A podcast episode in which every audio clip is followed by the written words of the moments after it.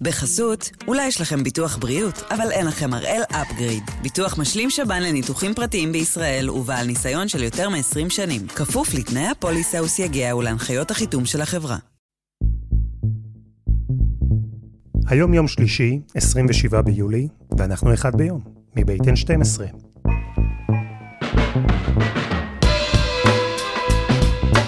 אני אלעד שמחיוף, ואנחנו כאן כדי להבין טוב יותר מה קורה סביבנו, סיפור אחד ביום, כל יום.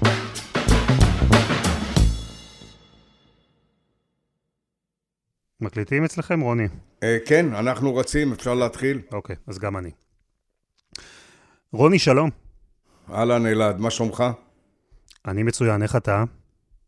אני בסדר. איך אנחנו נראים משם, מלונדון? איך אנחנו נראים מלונדון? כמו שאנחנו תמיד נראים. השאלה זה אם בישראל נראה, המצב נראה אותו דבר. אתה מצפה שהאירוע הזה יביא לנו איזשהו שינוי דרמטי במציאות חיינו סביב רצועת עזה? אם לזה אתה מכוון, אז אה, תרשה לי. תרגיע. זה לא הולך לעשות שינוי דרמטי, לפחות לא נראה. הפעם האחרונה שרוני התארח באחד ביום הייתה בחודש מאי. בעיצומו של מבצע שומר החומות. כמו בכל שיחה עם רוני, אלו שהיו לפניה וגם אלו שהיו אחריה, היו הרבה זיכרונות, הרבה קללות, ובאופן כללי הרבה דברים שאי אפשר להכניס לפרק הסופי. אתה יודע, נו מה, זה לא פעם ראשונה ש... ש... שזה עשרה, אחד עשר יום ככה מאוד uh, אינטנסיביים.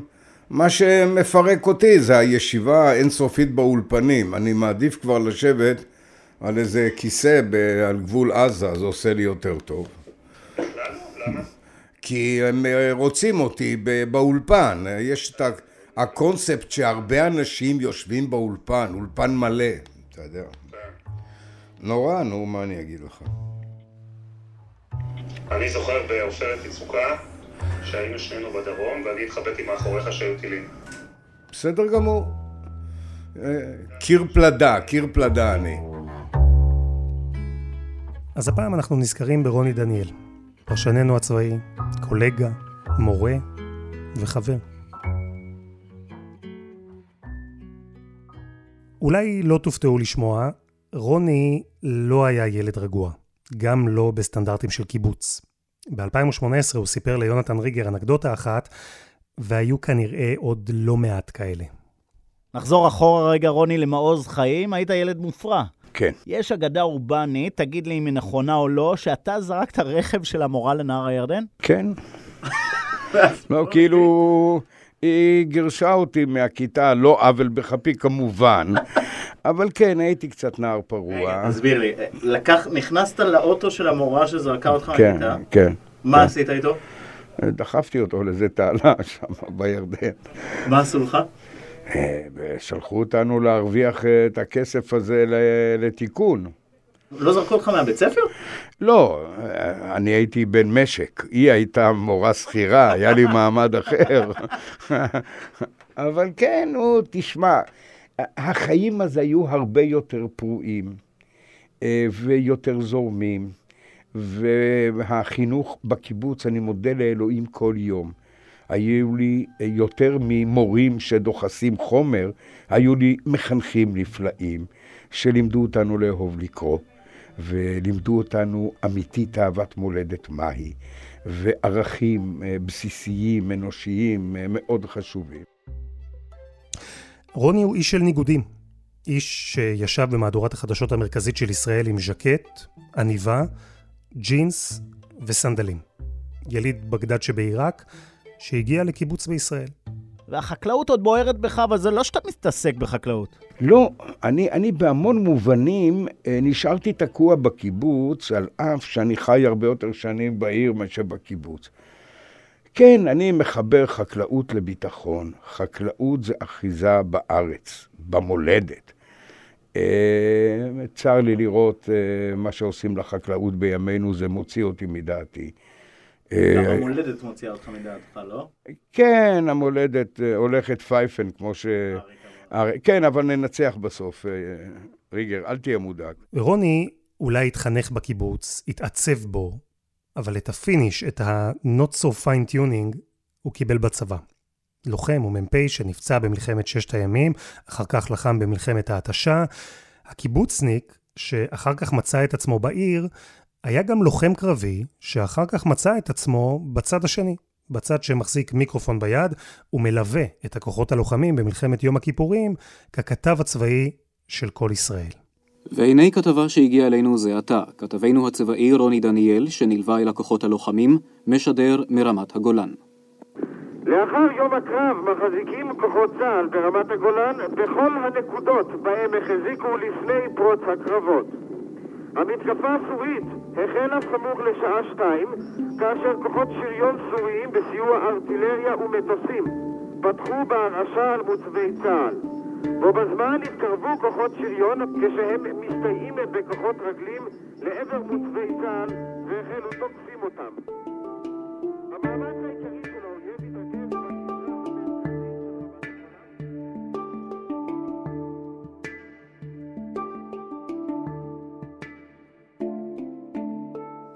שלי יחימוביץ', שלום.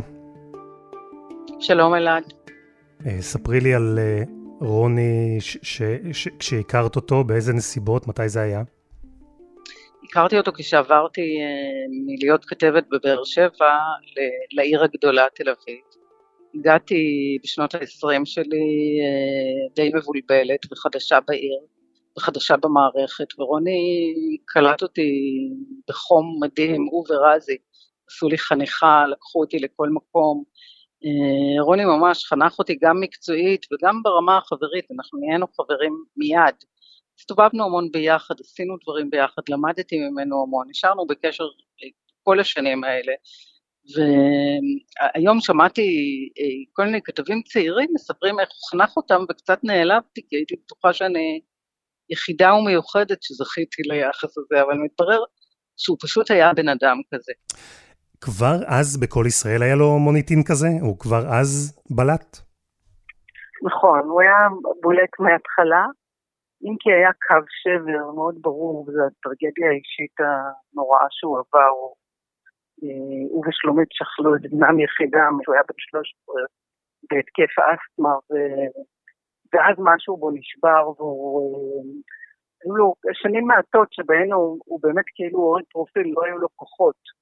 ואז הם אה, אימצו את עמית ועלמה, שהיום הם בני 32, אה, המקסימים, וזה ממש הכניס מחדש אור בחייהם, וגם שינה שוב את רוני מחדש לאותה, לאותו אדם פעלתן אה, ופועל על המציאות. והוא אמר לי, הוא הסביר לי למה הוא לא פוחד, הוא אמר לי את זה לפני שנים, הוא אמר, אני לא פוחד יותר משום דבר, כי קרה לי הדבר הנורא ביותר שיכול לקרות לבן אדם, המוות של ארי. אז ממה נשאר לי כבר לפחד? וזה היה דבר מאוד דומיננטי באישיות שלו. מאוד. הכאב והאובדן עיצבו אותו, ובמידה רבה הפכו אותו לאדם ולעיתונאי שהוא היה מאז. והרבה אנשים מדברים על האותנטיות של רוני, על איזה חוסר סבלנות לבולשיט. והוא לא תמיד אמר את מה שאנשים אהבו לשמוע, אבל נדמה לי שכשזה בא מהפה שלו, גם אם זה לא תמיד יתקבל באהבה, זה כן התקבל בהערכה. אני זוכרת אה, פעם אחת, אה, נדמה לי זה היה ב-2000 או 2001, שהיה פיגוע מאוד גדול ליד הבית שלי, פיגוע במי קופי שופ, כדרכו, כדרכם של חדשות ערוץ 2, היה לנו נוהל שכל מי ששומע את הפיצוץ מגיע ומתחיל לשדר, לא מחכים לכתבי אה, לכתבים הספציפיים, והגענו מלא מלא כתבים, במקרה קושמרו, ומיקי חימוביץ', ואני, ודנה, ורינה, וצעקו עלינו, וקיללו אותנו, והאשימו אותנו בפיגוע, כמו שעיתונאים חוטפים לפעמים, ואז הגיע רוני, והקהל פילס לו דרך, נוצר שביל באמצע, ורוני עבר, וכולם אמרו, רוני דניאל, בכבוד, רוני דניאל, בוא, בוא. אה, הוא היה מאוד אהוב, מאוד אהוב. יש משהו שאת אה, לוקחת איתך דווקא לא בפן המקצועי, כי אני יודע שאתם הייתם גם מאוד קרובים בפן האישי ויש לו השפעה על חייך. אה, משהו ממנו שאת לוקחת בפן האישי דווקא? אה, בטח, את הילדים שלי, כי רוני היה מאוד פעיל בהיכרות ביני ובין אבי ילדיי אה, נועם. הוא היה, הוא ידע שהסטודנט שעובד כמאבטח ברדיו מאוד מאוד מוצא חן בעיניי.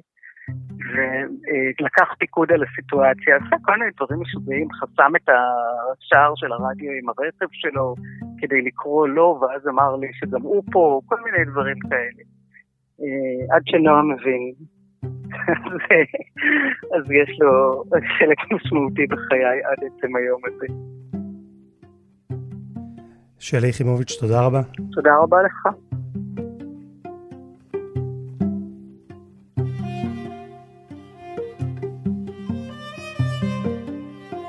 חסות אחת וממש מיד חוזרים.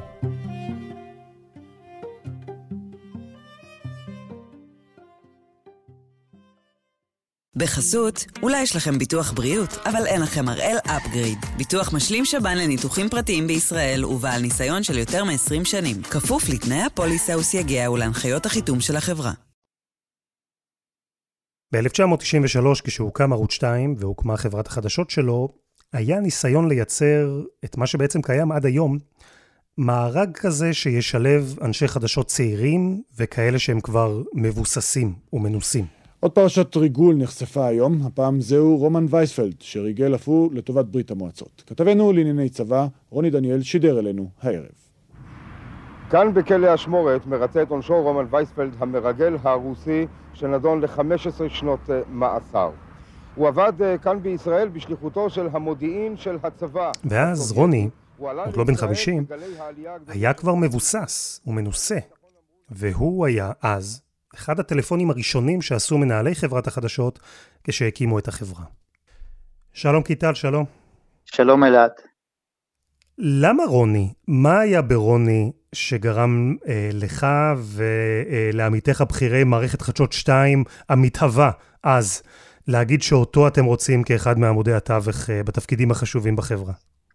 כי הוא היה מקצוען ובן אדם, שילוב של עיתונאי בכיר וידען מאוד בתחומו, ובן אדם, אתה יודע, בספורט מדברים אה, על שחקנים שככה הם חשובים בחדר ההלבשה, אז רוני דניאל היה חשוב גם בחדר ההלבשה, ביחס שלו לאנשים, בדבקות שלו במטרה, בהומור שלו, באנושיות שלו, בעניין שהוא היה מנטור של אנשים צעירים שנקלטו למערכת. אל תשכח שכשהקמנו את חברת החדשות ב-93, רוני דניאל היה כבר עיתונאי 22 שנה, כבר הוכיח את עצמו בהרבה תחומים. אה, לא רק בתחום הצבאי, שזאת עיקר תהילתו, אלא סיקר גם תחומים אחרים. למשל, אני לא יודע כמה אנשים זוכרים או יודעים שרוני הגיש תוכנית ספורט, תוכנית על אה, ליגת הכדורסל. אתה שואל אותי למה רוני? כי רוני היה האיש הנכון למקום הנכון, וכמו שאמרתי, שילוב של בן אדם ועיתונאי מקצועי. ואני רוצה לשאול אותך, גם בכובע של אדם שהוא חלק אה, כל כך משמעותי וחשוב בתקשורת הישראלית, על התרומה של רוני לתקשורת הישראלית. אמ, הוא, הוא, הוא אה, היה אה, אחראי על תחום מאוד קשה ומאוד ישראלי בהוויה שלו, תחום הביטחון. איך הוא תרם לאופן שבו כלי התקשורת בישראל מסקרים את התחום הזה, מסקרים מלחמות, מסקרים מבצעים? קודם כל בלהיות בשטח, יש ביטוי אה, אמריקני, אולי גם בריטי, Eyewitness News, אה, חדשות של עדות ראייה, קודם כל להיות בשטח, להיות עם הלוחמים, שלהיות עיתונאי מקצוען והגון לא אומר שאין לך דעה, אה, שאתה אוהב את הלוחמים ואוהב את צה"ל לא אומר שהסיקור שלך הוא מוטה בהכרח. ומה שהוא השאיר לנו זה העובדה שמשדרים ללא מורא וללא משוא פנים את המלחמות, שאתה נמצא בשטח. אני למשל הייתי יחד עם רוני, עוד כשעבדנו בכל ישראל, במלחמת המפרץ השנייה, כשהעיראקים ירו עשרות טילים על ישראל, והיינו בתורנויות הגשה. רוני דאג תמיד, אני שיבצתי את המגישים, דאג עמד לי על הראש, אני אשבץ אותו בשעות הערב המוקדמות, שאז הייתה הסטטיסטיקה שיש הכי הרבה טילים. הוא אהב להיות באולפן כשיש טילים, ובקול מרגיע ובוטח, להנחות את המאזינים מה עושים. שלום קיטל, תודה רבה. תודה רבה אלעד.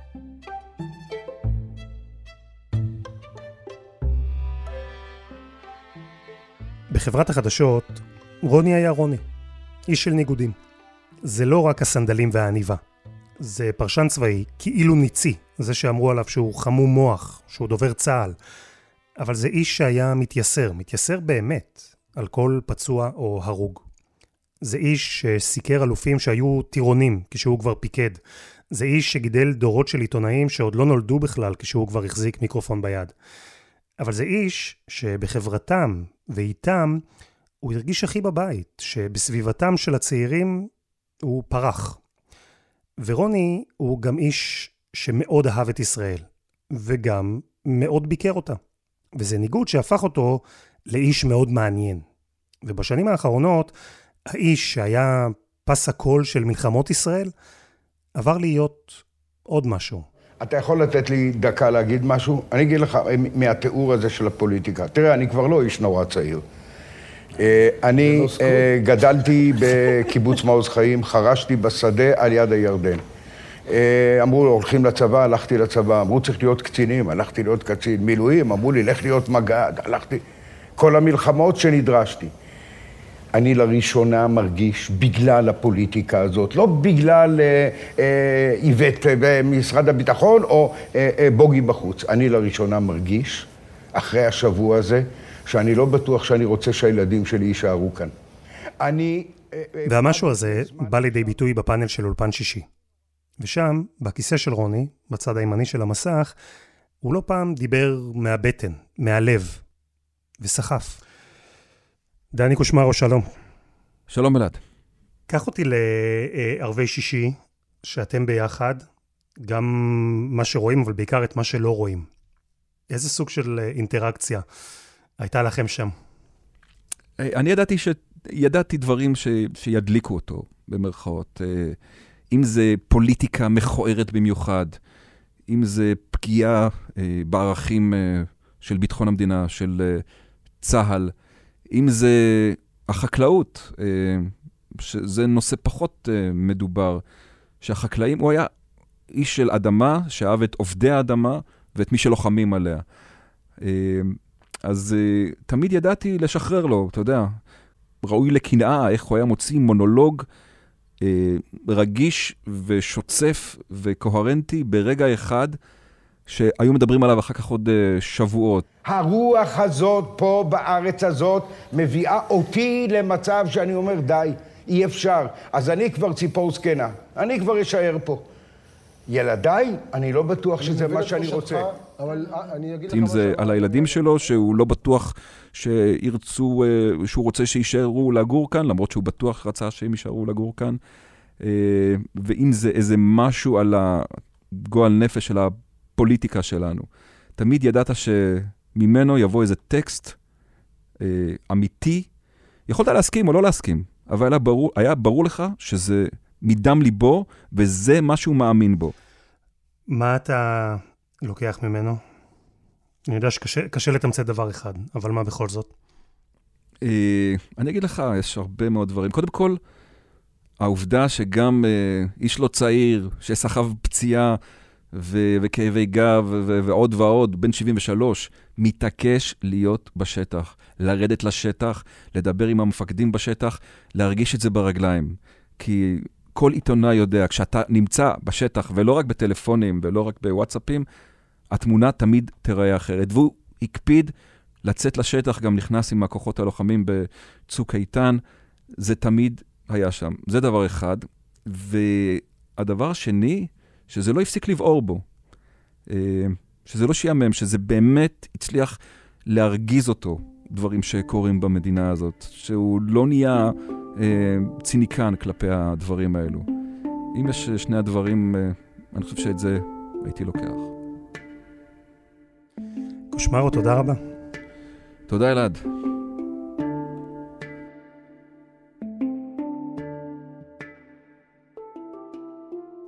רוני היה חבר שלי.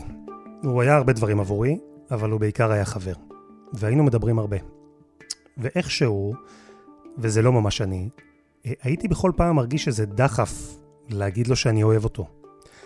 ואני חושב על זה מאז אתמול. אני מנסה להבין למה בעצם. מה היה ברוני דניאל שמשך אותי ועוד כל כך הרבה צעירים להתגודד סביבו. ואני חושב שהבנתי. רוני היה מי שאנחנו מקווים להיות. וזה בכלל לא משנה אם אנחנו עיתונאים או כל דבר אחר. כי רוני היה איש שגם אחרי 50 שנה במקצוע הוא לא הפך להיות ציני או אדיש. הוא איש שלמרות שראה הכל ועשה הכל, עדיין התרגש ועדיין התעצבן ושמח והתעצב על אמת.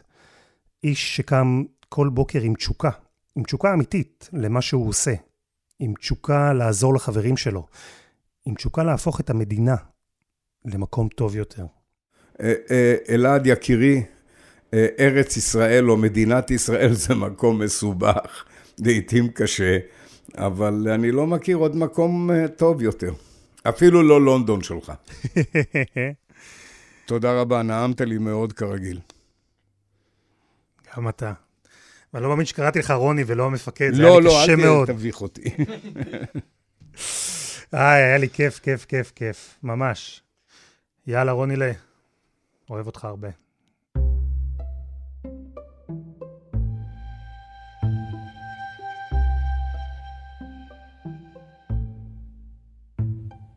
וזה היה אחד ביום, של N12. נאמר תודה לכאן 11, ארכיון כל ישראל, ותודה מיוחדת לערן סיקורל. הפרק הזה, כמו כל הפרקים שלנו, זמין ב-N12 ובכל אפליקציות הפודקאסטים. אנחנו גם בפייסבוק, חפשו אותנו אחד ביום, אנחנו שם. העורך שלנו הוא רום אטיק, בצוות עדי חצרוני ודני נודלמן, על הסאונד יאיר בשן, שגם יצר את מוזיקת הפתיחה שלנו, ואני אלעד שמחיוף, ואנחנו נהיה כאן גם מחר.